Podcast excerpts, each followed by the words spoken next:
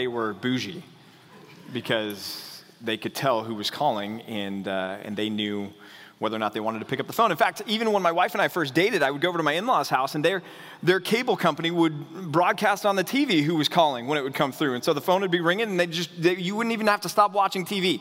You could just glance up at the corner of the T V. I don't want to answer that phone call, and, and let it go.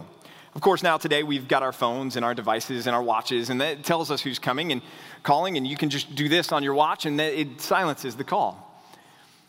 Sometimes you'd pick up the phone and go, oh, man. Yeah, how's it going? Uh, yeah, everything's good here, right? There were those calls that you didn't necessarily want to answer. Well, there's a call that we're going to talk about this morning that I hope everybody in the room has answered, or if you haven't, that you will today. We're talking about the call of Jesus. Jesus calling. Jesus is calling. There's a book by the title Jesus Calling that has sold over forty-five million units. Units, I put it that way, because it's sold both devotional books and kids' books and storybooks and journals and seasonal versions and so forth and so on. And the author of that book is one Sarah Young. Well, in her introduction to this book, she wrote this: I knew that God communicated with me through the Bible, but I yearned for more. Increasingly, I wanted to hear what God had to say to me personally on a given day. Unfortunately, Miz Young confused her thoughts and reflections recorded in her journal for the calling of Jesus. When considered from the pages of Scripture, Jesus' calling isn't about something more than or outside of the Bible. The call of Jesus, in fact, is an invitation to a life of discipleship, a life of devotion, a life that will never be the same again. In this morning's passage from John chapter one, which is where we're going to be, we're going to find Jesus calling his first few disciples into the beginning of their relationship with him during his earthly ministry. And through this passage, we're going to be able to reflect on the call that we've received. If you're a follower of Jesus this morning, the, the call that you've received into discipleship, into following him, a call marked by an enthusiasm for a future with him that changes everything about how we live our present lives. Take your Bibles and turn to John chapter one. John chapter one, we've been in this chapter for the last few weeks, handful of weeks here, and we pick up in verse thirty-five, and beginning in verse thirty-five down through verse thirty-nine, it says this: the next day, again, John was standing with two of his disciples, and he looked at Jesus as Jesus walked by and said, behold the Lamb of God. The two disciples heard him say this, and they followed Jesus. Jesus turned and saw them following and said to them, what are you seeking? And they said to him, Rabbi, which means teacher, where are you staying? And he said to them, come and you will see. So they came and saw where he was staying, and they stayed with him that day, for it was about the tenth hour. So the action opens up with the, the phrase, the next day. Now there's time markers in John chapter one. I don't know if we've picked up on those yet, but they're going to be significant, especially for next week when we get to John chapter two. But for now, it's important to note, okay, so the next day, what are we talking about? Well, this goes back to the opening of the action here with that delegation that was sent to John the Baptist to find out who he was and why he was baptizing. That was day one. Okay. Now, the next day, we're, we're down the road here. We've already seen one where he saw Jesus coming to him the next day. That was last week again. So that was day two. Now we're on day three from that point in time. So John sees Jesus again, and John's there with his two disciples. Note that John had his own disciples. John was a rabbi in his own sense. He had gathered a following, people that were listening to John and hearing from John's teaching and wanting to be like John the Baptist. And John was with two of his disciples at this point, and he sees Jesus coming, and he points him out again to these two and says, behold the Lamb of God. Now, it doesn't say in the text who takes away the sins of the world, who, like it did last time. But nonetheless, John is calling his disciples to look and see and acknowledge Jesus. Do you remember the word that describes John six times in the opening of, of the, the Gospel of John here? John the Baptist, six times it describes him this way. Witness. That he had come to bear witness, to testify not about himself, but about somebody else. And that somebody else was Jesus. And so John's with two of his disciples. And what John's, I think, trying to communicate to, to his disciples here is that his role in their lives was drawing to an end. That his purpose was coming to its fulfillment, that, that really what they needed to do was leave him and go follow the one that was better than him, And so he says to them again, hey, y'all, listen up. Behold the Lamb of God. He's right there. Well, this time they hear him and they go, it says, and they followed Jesus. These two disciples leave their rabbi for Jesus, not in an act of disobedience, but actually in the ultimate act of obedience. In leaving John to go follow Jesus, they were really applying the message of their teacher in the, the, the greatest way they possibly could. We're going to see later from John the Baptist as we hear from him yet again in chapter three, where he's going to give that, that great statement, he must increase and I must decrease. John came to fade into the black as Jesus stepped into the spotlight. And that's what he was trying to communicate to these disciples. So he encourages them, urges them, go to follow Jesus, and that's what they do. Now, sidebar real quick. Matthew, okay? Matthew's gospel, Matthew chapter four. In Matthew chapter four, we read of a different encounter between Jesus and these disciples, because we're going to find out that one of these disciples was Andrew, the brother of Peter. The other disciple most likely was John, John the apostle. John never mentions himself in the gospel, and this other disciple who was with Andrew is never named in our text. So it's likely that this was John. Also, the detail that John knows about this interaction, it would make sense if this was John the apostle. But one of them was Andrew, Simon Peter's brother. Now, in Matthew chapter four, we've got a scene taking place that you're familiar with, I'm sure, where Andrew and Peter are with their dad, and they're in a fishing boat, and they're mending their nets. And here comes Jesus, and Jesus calls out to them. And what does he say to them? He says, come and follow me, and I will make you fishers of men, right? Have you, and then what do they do? They, they immediately leave their nets, leave their dad, and they're gone. They're with Jesus. Have you ever thought about how weird that is? Have you ever thought, like, what in the world? Like, that's a weird thing. We hear fishers of men through the lens of two thousand years of church history. And we're like, well, of course, yeah, they're fishers of men. That's what we're called to be. We're all fishers of men. They didn't have that frame of reference. There was this random guy on the side of the road looking at them in their boat with their dad all the, the more, and they're fixing their fishing net because this is their livelihood, and this guy calls out to them and says, hey, you guys come follow me. Leave your dad, leave the nets, leave your living, come follow me. I'm going to make you fishers of men. And they just do it? What if? Because we need to reconcile these two accounts, right? Because here we've got John the Baptist with Andrew, saying, behold the Lamb of God, and Andrew goes to follow. And then Matthew says, well, no, Andrew was with Peter in a boat when Jesus called him. What if this is what's going on? What if John one is the backstory to Matthew four? What if John one is describing Andrew and Peter first beginning to get to know Jesus in more of an informal following? See, I think that's what's going on here. You'll note in our text, except for Philip in this passage, Jesus doesn't specifically call anyone here.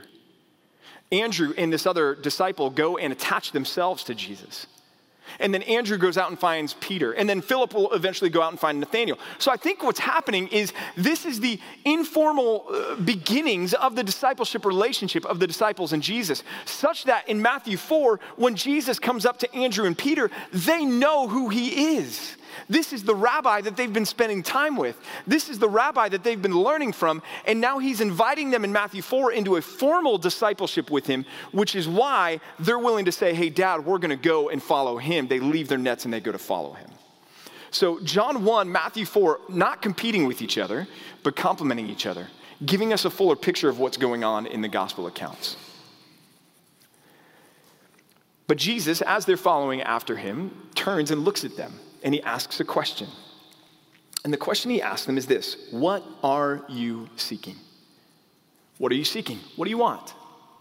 Now, John, the apostle, is a master at the, the twofold meaning. The, the, the original meaning, or the, the more surface meaning, and the, the deeper meaning. And that's what he's doing here. Because as he interacts with this group, as he interacts with these two, he asks them this question, what are you seeking? On the surface, he's asking them literally, hey, you guys are following me? What, what are you looking for? Does he know? Yes, he knows. But he's inviting them to let him know that they want to get to know him. They want to spend time with him. They want to learn from him. But this is also a question that John is asking us. What are you seeking? As you're thinking about Jesus, as you're here at church this morning, maybe you've been invited by a friend. Maybe your parents have brought you. Maybe you're here because you feel like this is the right thing to do and there's some moral obligation to be at church. What are you seeking from Jesus? It's the question John had for his disciples. It's the question that he has for you and me this morning as well. Well, they respond, we want to know where you're staying, Rabbi. In other words, we, we would like to come spend some time with you. We want to get to know you. And so they kind of invite themselves over, so to speak. Well, Jesus' response to them is this: come and you will see. Come and you will see. Again, the twofold meaning. The invitation to them and the invitation to us. It says then in the text, so they stayed with him that day, for it was about the tenth hour. The tenth hour would have been about uh, would have been about four p.m. So it would have been towards the end of the, the Jewish day here. And so this is the, the end then of day three in our text. They come, they follow Jesus. Jesus says, come and see. And this marks the end of, of day three as these two disciples come and, and attach themselves to getting to know Jesus. There was something about Jesus, though, that drew them, right? There was something that caused, that sparked this interest. And a lot of it had to do with John the Baptist, but I imagine there was some of it just about the, the commanding presence of, of Jesus as they were around him. And this interest and this enthusiasm is so often characteristic of other Christians as well as of believers as we first enter into a relationship with Christ. There's an interest, there's an enthusiasm about Jesus that draws us into that relationship. We want to know more. Who are you? And then once we find out who he is, it's, it's this excitement that bubbles over and this enthusiasm, and it's we become the cage stage Christian, right? We want to go out and convert the world, and it's amazing, and it's awesome, and it's great, but the problem is that we have to be able to sustain that. These disciples would sustain it. If this is Andrew and John, one of them would give his life. Andrew would die for his faith. John would die in exile for his faith in Jesus. So they've certainly sustained their interest in Jesus. But what about for you and me in the twenty-first century, sitting where we're sitting in America? Are we willing to sustain our enthusiasm, our interest for Jesus, such that it will not fade away? That's what I want us to consider in our first point this morning, and it's this: sustain the enthusiasm of answering his call. Sustain the enthusiasm of answering his call. We can all think back, if you're saved, to the moment that you were saved and the excitement and the joy that you felt and the, the interest in Jesus, and you just wanted to take it all in. Give me the fire hydrant. I want to know more. How do we sustain that? Read an article this week that talked about interest. Why are we interested in things? We're interested in some things, not interested in others. What, what decides that? This is not from a spiritual perspective, but here's from a biological perspective. It said this: interest is intertwined with concepts such as curiosity and enthusiasm, forming a triad of positive motivation fueled by an inbuilt desire for self-improvement. In other words, why are we interested in something? We're interested in something and excited about that thing because we look at it and say, this is good for me. This makes me happy. This does something that is beneficial for me. Certainly we can say that that would be true of our relationship with Christ, yes? That entering into that relationship with Christ is beneficial for us. It's good for us. But then what sustains that interest? I remember my first date with my wife. By the way, that is an actual photo of my first date with my wife. It's right here. I've got it. It's uh, dated nine twelve two thousand three was our first date. It's a long time ago. I had my puka shell necklace on. I had some diesel shoes on. My jeans were big and, and wide at the time. My wife was wearing some platform sandals. Yeah. Our first date together. And I, I, I was certainly interested in her. And being classy, I took her to Chili's for our first date and uh, let her order whatever she wanted. W- whatever. It, menu is yours, right? And then afterwards, uh, being in Southern California, we got to enjoy the benefit of a free uh, ambiance date. So we went to Santa Monica and went to third Street Pier on Santa Monica, in Santa Monica there.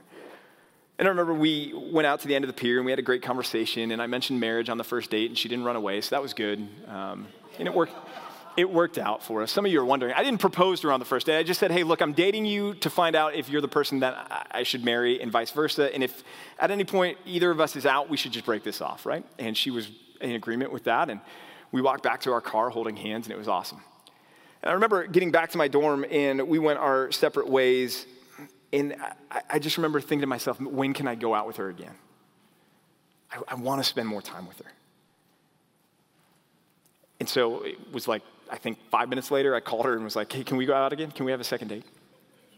And she said yes. There's that country song, right? I thought I loved her then. It's true.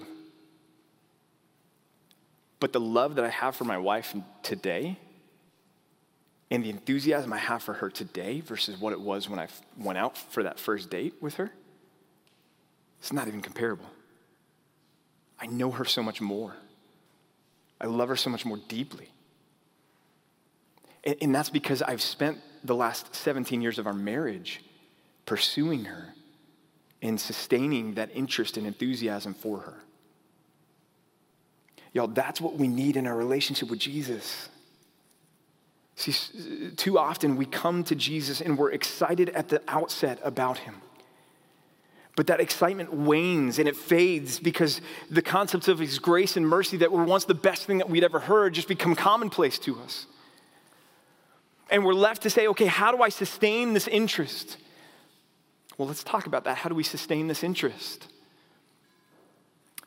I don't know if, if you're a YouTube guy. I'm a YouTube guy. And, and, and so I there's this guy called the Underground History Follower or, or something like that. And, and I, I can just watch his channel for hours. I, I don't, but I, I could.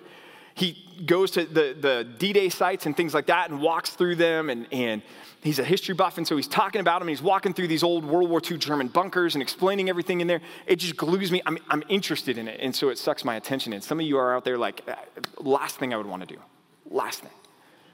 But you are interested in something. There's something that you would binge. Social media, right? Maybe it's Reels. You're interested in Reels, and you get stuck in doom scrolling, just nonstop, just flicking the thumb up, right? We are going to be known as the generations with the strongest thumbs ever, just because all of us just do this all the time. Or maybe it's it's a book. It's an author that you have. It's a subject that you love to read about. You spend, what? what's the point in all this? You spend time investing in that. Uh, one of my interests is baseball. I love the Texas Rangers, and they don't love me back, which is true of every fan of the Texas Rangers. Right? But I, I love them, and I'm interested in them, and so what does that mean? Well, it means I know about them, and, and unfortunately, I know far too much about who they are and their minor league system as well, and I subscribe to the Newberg Report if there's any other baseball nerds out there like me, and you, you get to know the minor league players and everything else. But if I told you, hey, I, I, I really like the Rangers, and you were like, oh, yeah, well, tell me about their, their team. And I started saying, well, they've got Pudge Rodriguez and Rafael Palmeiro, and they've got Nolan Ryan. Some of you ladies are out there and be like, oh, cool, that's awesome. They played like decades ago, okay? If I didn't know any of the current players on the team, you'd look at me and be like, you're not a fan. You don't know anything about them. All I know is, is bits and pieces. You may have said you may used to have been a fan of that team. And it may be that you were at one time interested in them, but you can't tell me you're still interested in them because you don't know anything about them anymore, because you're not investing the time. See, we spend time on that which we are interested in. And that needs to be true of our relationship with Christ, first and foremost, above anything else. In fact, the writer of the Hebrews wrote to the, the group that he was addressing, and he confronted them on a, a problem similar to, similar to this. He said this, he said, look, we, we want to talk about more than we're able to talk about with you because, Hebrews five twelve, by this time, though you ought to be teachers, you need someone to come back and teach you again the basic principles of the oracles of God. In, in other words, your enthusiasm that you once had has waned, and, and, and you're not growing in your relationship with Christ. You're not sustaining it. And then he goes on and he says in verse one of chapter six, you know what, let us leave these elementary doctrines and press on to maturity as believers. We need to grow, and that requires this sustaining of the interest and enthusiasm for our relationship with Jesus. And so what does that look like? It looks like, and this is what I'm driving at, spending more time with him. Spending more time with him. Think about your week. I am not a math guy. So I sat in my office and I was like, what is ten percent of my week given to Jesus? And so I calculated how many hours there were in the week, and then I divided that by ten. And I was like, okay, so daily that would be two point four. And I was like, okay, two point four times ten is twenty. Could have just started with twenty-four hours a day and been like, okay, ten percent of my week is two point four hours a day. It's a good thing that you don't need me to be good at math. two point four hours a day is ten percent of your week. So let me ask you that. Are you giving ten percent of your week to Jesus? And, and listen, let's be honest, two and a half hours a day spent in your relationship with Christ is, is a, a high bar for a lot of people. But when you think about how much time that you probably have, you probably do have two and a half hours to give to Jesus throughout the week. If you think about your commute, if you think about showering, if you think about getting ready in the morning, doing your hair, brushing your teeth, these are dead air times in our lives that you could take and redeem by listening to a podcast or listening to the audio Bible or doing something like that and investing time in that relationship with Christ. I want you to ask this. What if you only gave your wife two and a half hours a week? What if you only gave your husband two and a half hours a week? What if you only gave your employer two and a half hours a week? What if you only gave your kids two and a half hours a week? And so to, when we put it like that, all of a sudden two and a half hours becomes a little bit more sustainable. Two and a half hours a day, rather. And so what should we do if, if this is the, the, the problem that we're addressing is how much time we're spending with him? I want to suggest two things if I can. Number one, I, I think that all of us could start with a little bit of repentance. Maybe you've already asked the question, heard this answer this morning, but how are you? What's one of the main answers that we give besides good? Busy. Busy. Right? I'm busy. We used to tell our college students when I was a college pastor in California who would talk about being busy, okay, that's not going to go away. Like, you don't stop being busy when you graduate college. It's just a different kind of busyness. All of us are going to be busy. You're going to be busy for the rest of your life, but if you're too busy to spend time with Christ, then you're too busy. And that's an area that we need to repent. Laziness, that's some of it too. We know we should, we just don't. We know we could set the alarm to get up fifteen, twenty, thirty minutes earlier, we just won't. We know we could redeem our commute by listening to a sermon podcast or listening to the Bible, but it's just easier to listen to mindless sports talk radio. I think the other area that we need to repent of probably is just sinfulness. Because sometimes there's unconfessed sin in our life that keeps us back from pursuing Jesus the way I'm talking about pursuing Jesus. We feel guilt, we feel shame, we feel like we can't come before him because there's some sin that we haven't dealt with and brought to the light and, and confessed before him. So repentance is step number one. Step number two is we need to plan to change. We need to plan to change. So here's what I'm going to challenge you to do this week and, and even this afternoon is to sit down this afternoon at some point and pull out your calendar for this ne- next week. And you're going to see on your calendar what your appointments look like for the next week. Here's what I want you to do. I want you to look at your calendar and ask yourself, where are your appointments with Jesus this week? Where are they? And, and church, I'm going to challenge you that they need to be there every single day. You need an appointments with Jesus. And so put your, get your calendar out in front of you, look at your white space, and if you go, Pastor P J, I've got no white space on my calendar, get some white space on your calendar. Put some in there because your relationship with Christ is more important than your relationship with anything else. So let's plan for this. Let's put some appointments on our calendar with Christ. And then here's the other thing I'm going to challenge you to do. If you've got those appointments on your calendar, awesome, great job. Just like Paul with the Thessalonians, excel still more. I'm going to challenge you to add ten more minutes to each of those appointments this week. Spend ten more minutes with Christ with every one of those appointments this week. I promise you it's not time that you'll ever regret investing. You're not going to get to heaven and stand before the Bema seat and be like, Jesus, I just wish I had spent less time with you. But I do fear we're going to get to heaven and stand before the Bema seat and say, Jesus, I wish I had spent more time with you. sustaining that enthusiasm, that interest. These two were interested in who Jesus was, and their enthusiasm was only going to build because they eventually found out who he was. In fact, pick back up in verse forty. It says, one of the two who had heard John speak and followed Jesus was Andrew, Simon Peter's brother. And he first found his own brother Simon and said to him, "We have found the Messiah," which means Christ. By the way, you'll notice these parenthetical statements. John does that throughout the gospel because he's writing to a broad audience. And so he's writing to an audience that may not have understood what it means that Jesus is the Christ. And so he's explaining there for those that weren't from a Jewish background, didn't know that Christ meant Messiah, which was the expected uh, Jewish one, or Jewish Savior. And so he said, well, we found the Messiah. He's saying, which means Christ. He's helping them understand this. Verse forty-two, so he brings Simon to Jesus, Peter to Jesus, and Jesus looked at him and said, "You are Simon, the son of John. You shall be called Cephas," which means Peter. Again, another parenthetical statement. Well, the next day, Jesus decided to go to Galilee, and he found Philip and said to him, "Follow me." Now, Philip was from Bethsaida, the city of Andrew and Peter. And Philip found Nathanael and said to him, "We have found him, of whom Moses in the law and also the prophets wrote, Jesus of Nazareth, the son of Joseph." Okay, in that section here we cover, I've been talking about the days, now we're covering days three and four here in the text. Days three and four. Even though it doesn't say the next day at the beginning of verse forty, it's implied by the note that it had been the tenth hour of the previous day. So when Andrew goes to find Peter, it was the next day, and then Jesus goes to find Philip the next day. And so we're progressing through uh, along the way here, but it's all connected in this chain of events, all the way dating back to when the, the people came to John the Baptist and said, "Who are you and why are you baptizing?"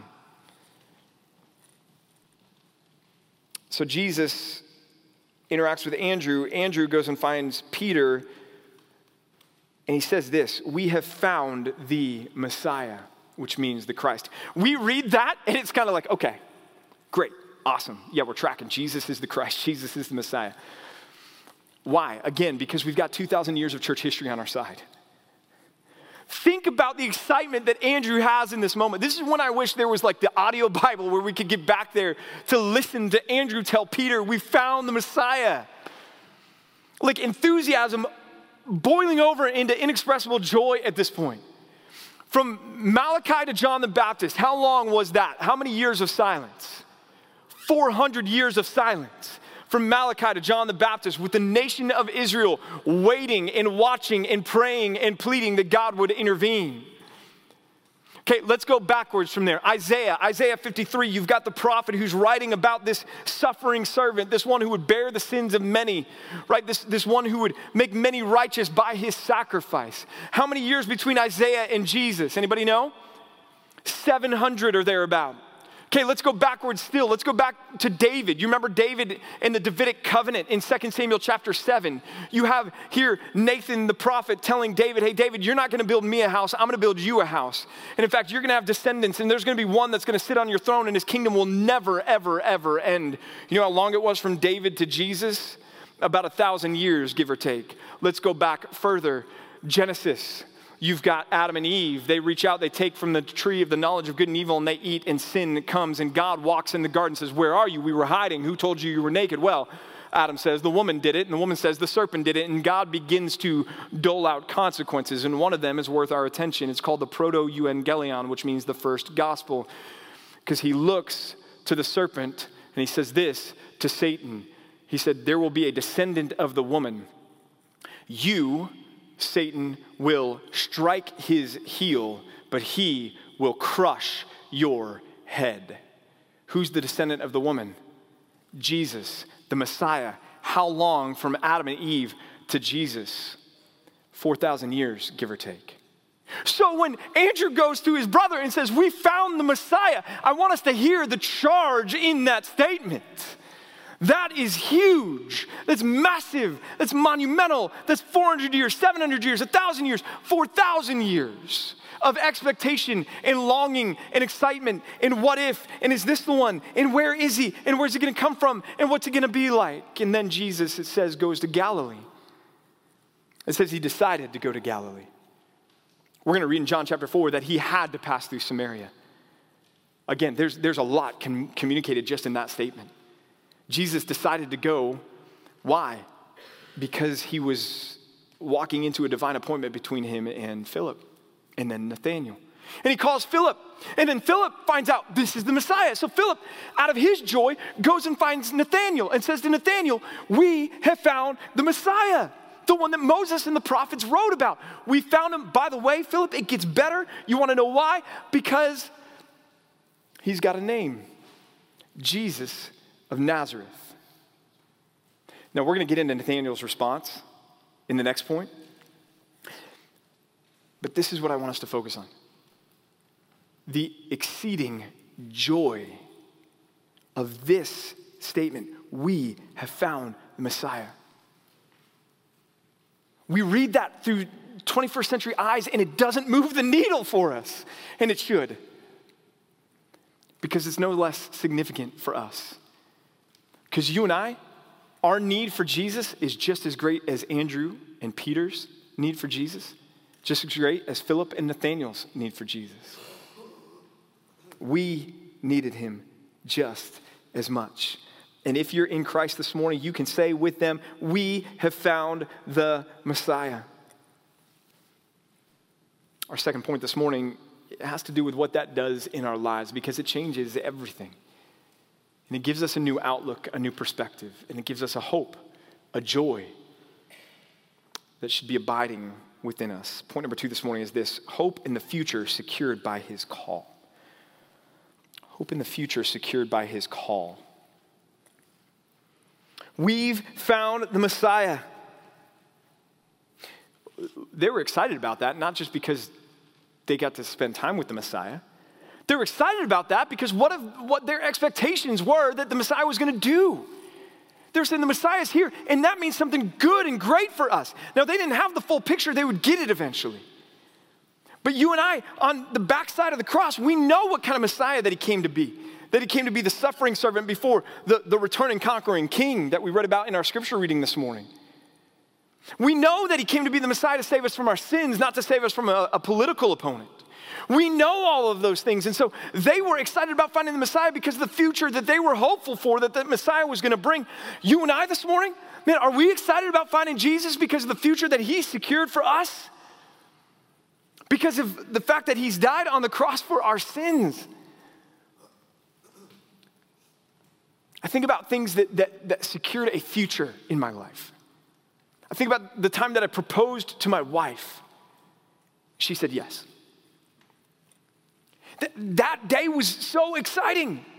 But it was, yeah, about that day and that moment, and that was cool, but it was more about what was coming as a result of that, that we were going to be able to be married. Or when she told me that we were going to have our first child. Like, that day was exciting, but it was only exciting because I, I, I looked forward to the day that I was going to be able to hold my son in my arms for the first time. Or the, the day that I found out that I was going to get to come and plant this church. Like, that day was exciting, but only because of the reality that we're now all enjoying right here, that we get to do this together. Or the day that Pastor Rod came in my office and said, hey, what do you think? What if I came with you on this church plant? And I thought he was joking at first, because I couldn't think of a, a scenario better than that, right? And that, yes, that day was great, but it's, it's because now I get to do ministry with a guy that's one of my greatest friends in life. See, we know this concept that we experience something now that guarantees something later. And finding Jesus as the Messiah guarantees this future that we get to spend with him for all of eternity. And that's the greatest news. And that's the greatest thing that we could ever have happen to us in this life. I imagine winning the Super Bowl is exciting. I, I don't know. I know that's shocking. I've never experienced it. But I imagine it's exciting. Think about a guy like Tom Brady, right? I don't even remember how many he won. Seven? Th- that guy was otherworldly when he played. And you would think, okay, if anybody riding high on life, it's going to be Tom Brady. Well, after his third Super Bowl win, he was interviewed on sixty minutes, and this is what Tom Brady had to say. He said, why do I have three Super Bowl rings and still think that there's something greater out there for me? There's got to be more than this. This can't be what it's all cracked up to be. I've done it. I'm twenty-seven, and what else is there for me? It's one of the greatest quarterbacks in N F L history who reached the pinnacle of his sport over and over and over and over and over again, saying, This is it. This is it. The interviewer, right on the heels of this, said, well, what's the answer? And Brady said, I, I wish I knew. I wish I knew. See, Brady was looking for his life to be fulfilled by winning the Super Bowl. And he did it once, and he was like, okay, well, I'm going to do it again. And he did it again, and he, I'm going to do it again. He did it again. And then he went and did it again and again. And he went to Tampa Bay and did it in Tampa Bay. And then, and at the end of the day, I, I bet you if you ask Tom, does he still feel this way? I, my, my guess is he's going to say yes. Christians, coming to Jesus will never leave you saying, this is it. He will always give you that hope in what's, what's to come, no matter what's going on right now. I, I'm one of the worst case scenario type people. So I've got, I need some backfill for the foundation at my house because we lived in the, the, the hottest place on the planet Earth this summer. And so the ground decided it didn't like my house anymore. So it's just like trying to get away from my house.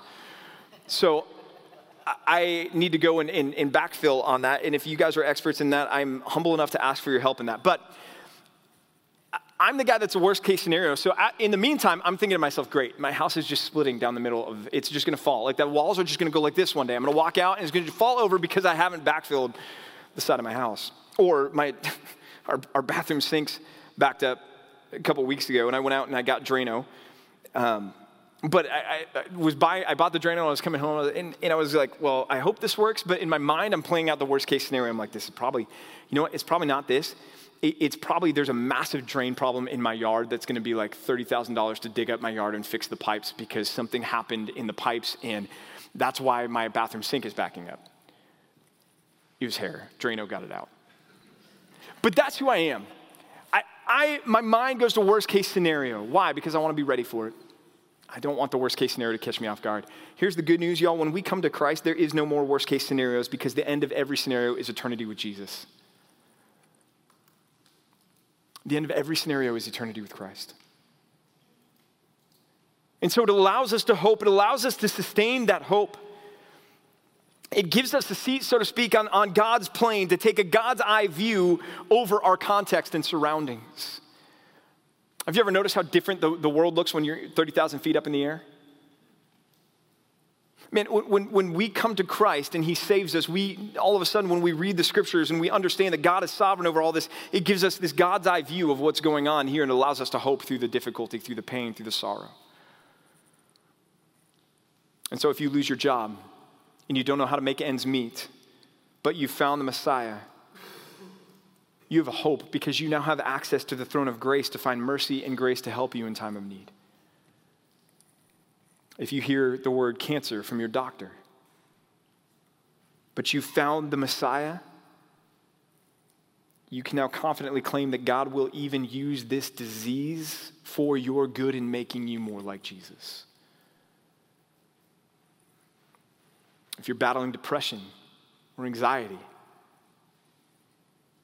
but you found the Messiah, you have an invitation from the Father to bring your hurts, your fears, your cares, and your anxieties to prayer, in prayer rather, to him.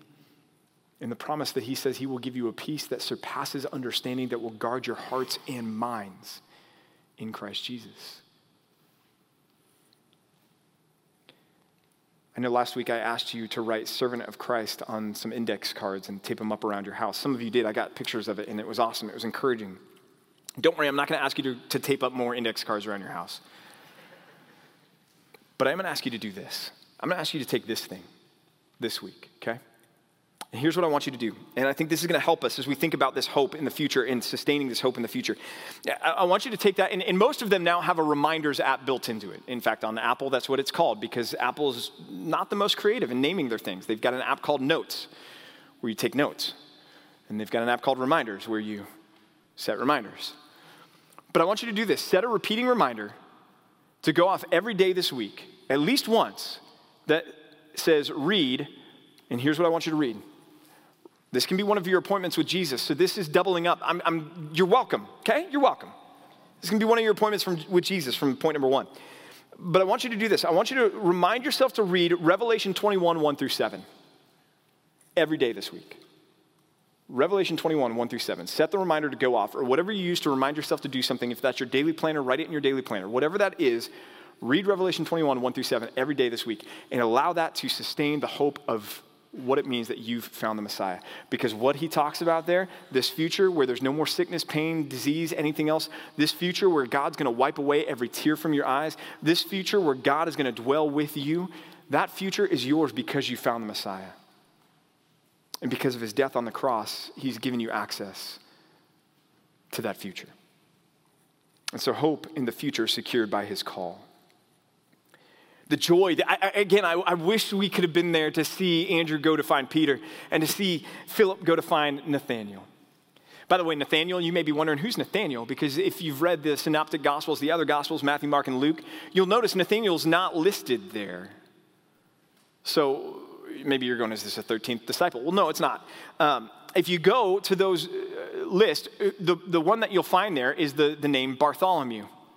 Bartholomew. And Bartholomew in those lists is often listed in proximity right next to Philip. Philip and Bartholomew.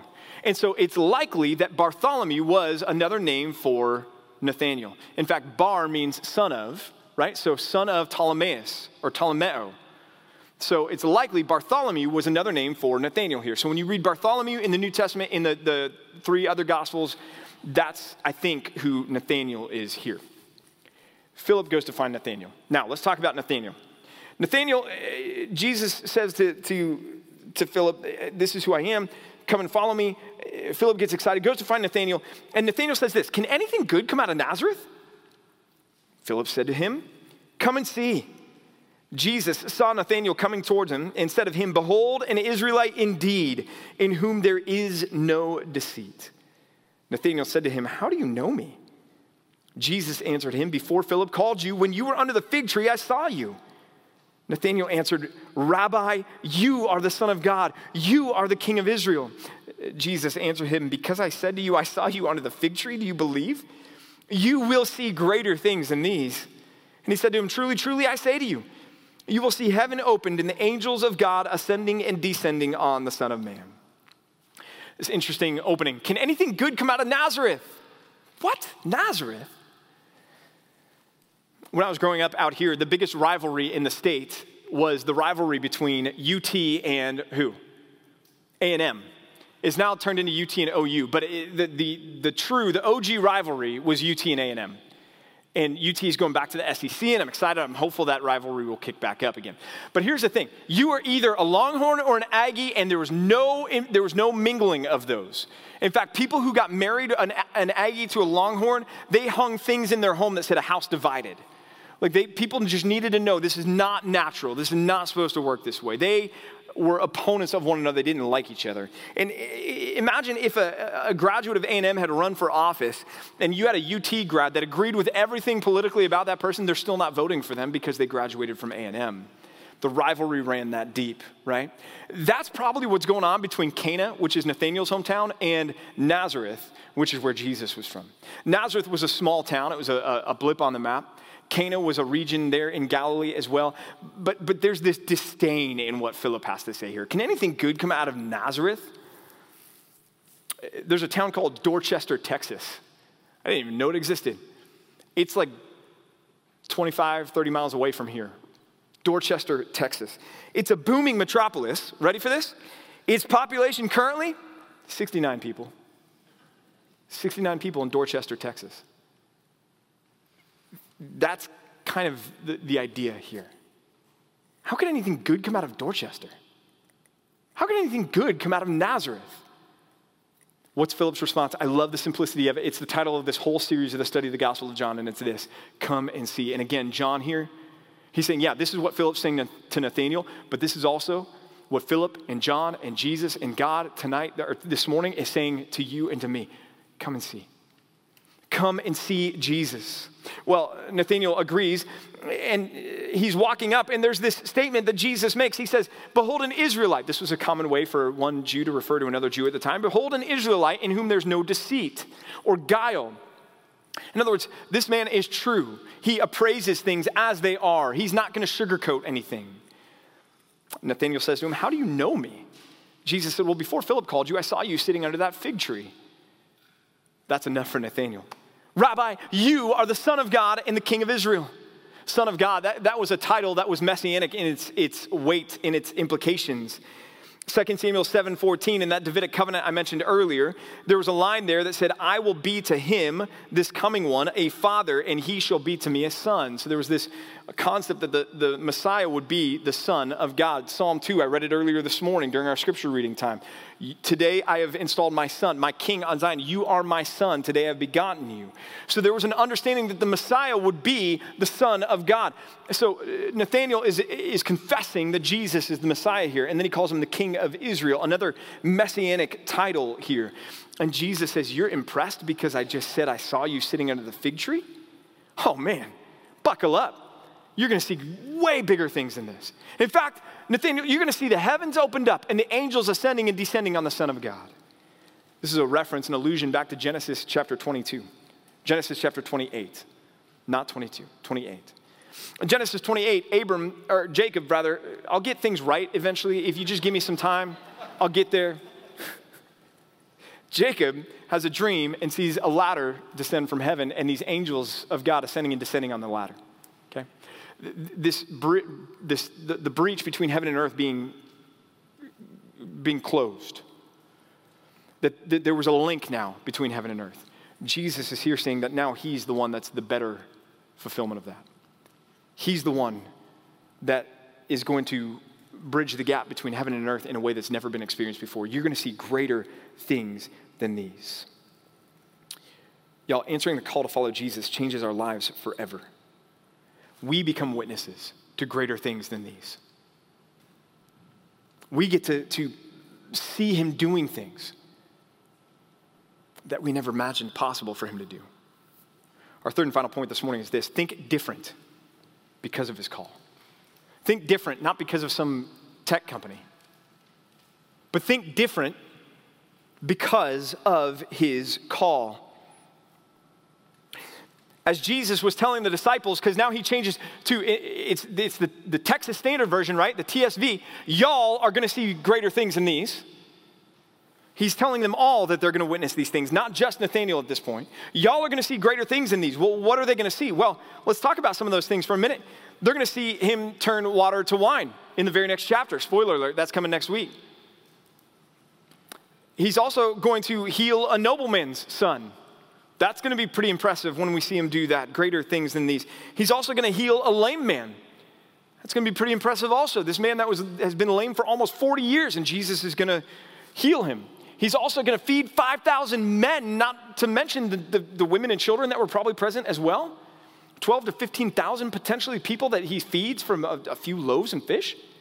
That's impressive. That's greater things than these. He's also going to walk on water. That's pretty amazing. If you're like me growing up, you tried to run as far out on the pool as you could get, and you thought you were going ten, fifteen feet, you were going ten or fifteen inches and sinking, right? Jesus walks on water. That's pretty impressive. How about this? He heals a man born blind. John, these are, this is all just in John that we're going to see these things, these greater things than these. He's going to raise Lazarus from the dead. Okay. Those are pretty impressive, but let's not stop there. Let's keep going. Jesus himself is going to resurrect. Not a resuscitation, resurrect. He's never going back to the grave. That's things greater than these. Jesus is going to resurrect you someday. That's something that's greater than him telling Nathanael, I saw you relaxing under the fig tree. How about this? Jesus is going to vanquish sin and death forever. Revelation nineteen and twenty. That's something greater. Jesus is going to create the new heavens and new earth in Revelation twenty-one. That's something greater. Jesus is going to wipe away every tear from our eyes. That's something greater that we are going to be able to see and behold. Jesus is going to dwell with us as our God. Certainly something greater. But not to sound like a cheesy game show host, but that's not all, right?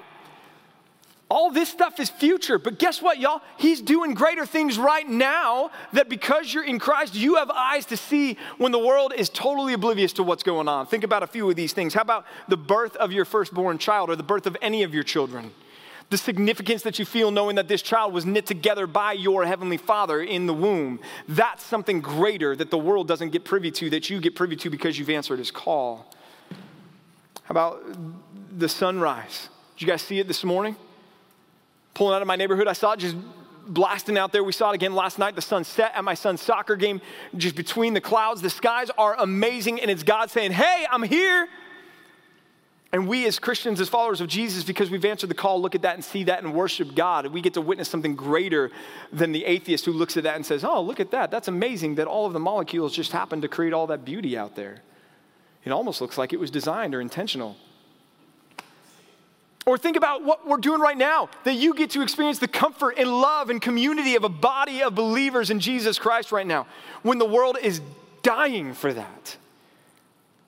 They want what this is, and they can't find it in Kiwanis, Kiwanis, whatever that club is that people join, or the Masons, or any, that, that, that's why they gravitate towards things like that. Pickleball is the new version. People are looking for this in pickleball. It's not there. I've played it. Not well. You guys get this. This weep with those who weep, rejoice with those who rejoice community that's ours because we've answered the call. These are greater things that we're enjoying here and now. Yes, the greatest is to come, but church, don't miss what he's doing right now as well. My final challenge for you this morning is this. I want you to, to try journaling this week. And before you write me off and you're like, ah, that's too touchy-feely for me, you don't have to, to start with Dear Diary, okay? So there you go, men. And it doesn't have to be fifteen pages or even fifteen lines. It can be fifteen words. But look for something this week, every single day, that you see that's something greater that God has done that you realize because of your relationship with Jesus that otherwise maybe you wouldn't have seen. And just do that once a day. The practice of journaling can be so helpful for us because it causes us to slow down in the midst of a busy and chaotic life, and to stop and reflect and to think and to say, okay, God, where have I seen you at work today? Because I don't want to miss an opportunity to worship you.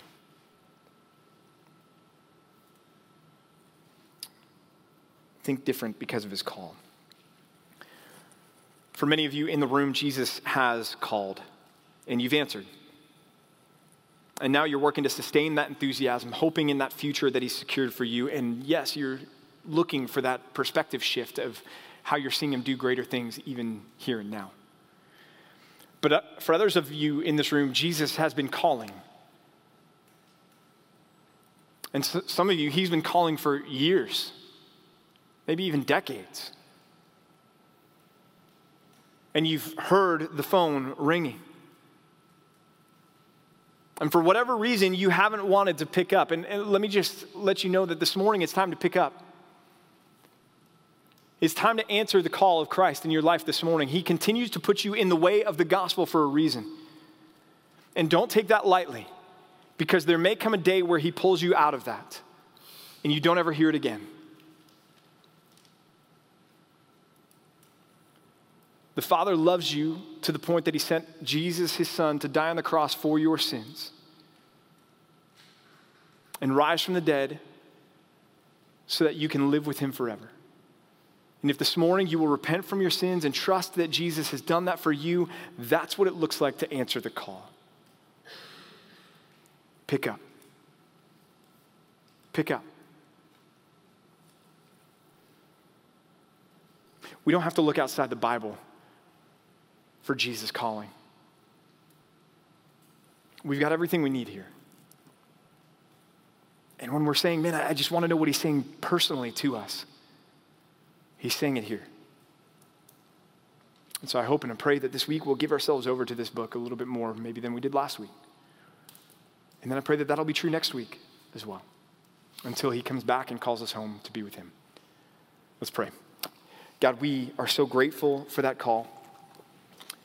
Undeserved though it was, and it, it was, we readily and freely admit that, that this is not something that we merited, something that we earned, something that was ours because of some inherent worth. But God, it's ours because of your grace, unmerited favor, your kindness, your mercy, that you don't give us what we deserve, but instead you issue a call to call us out of darkness and into your marvelous light. What an amazing reality that is. It changes everything, Lord. It changes everything about our perspective. It doesn't mean that we don't hurt now. We do hurt now. We do weep now. We do feel pain and sorrow and sting now. But Lord, we don't despair, because we know that one day, because of this call, there's a future secured for us where we will be with you forever and ever without end. And in that place, there will be no hurt. There will be no sorrow. There will be no sting. There will be no sin. And we will, as we're about to sing, as we conclude here, spend eternity beholding our God. God, I pray that this week you would just give us a little bit more of a glimpse of who you are through your word, that we'd be able to behold you a little bit more clearly even this week as we go throughout our lives, as we go to our work, as we stay at home, as we spend time with family. Help us know you more as we lean further into our call, into our relationship with Jesus. We pray this in his name. Amen.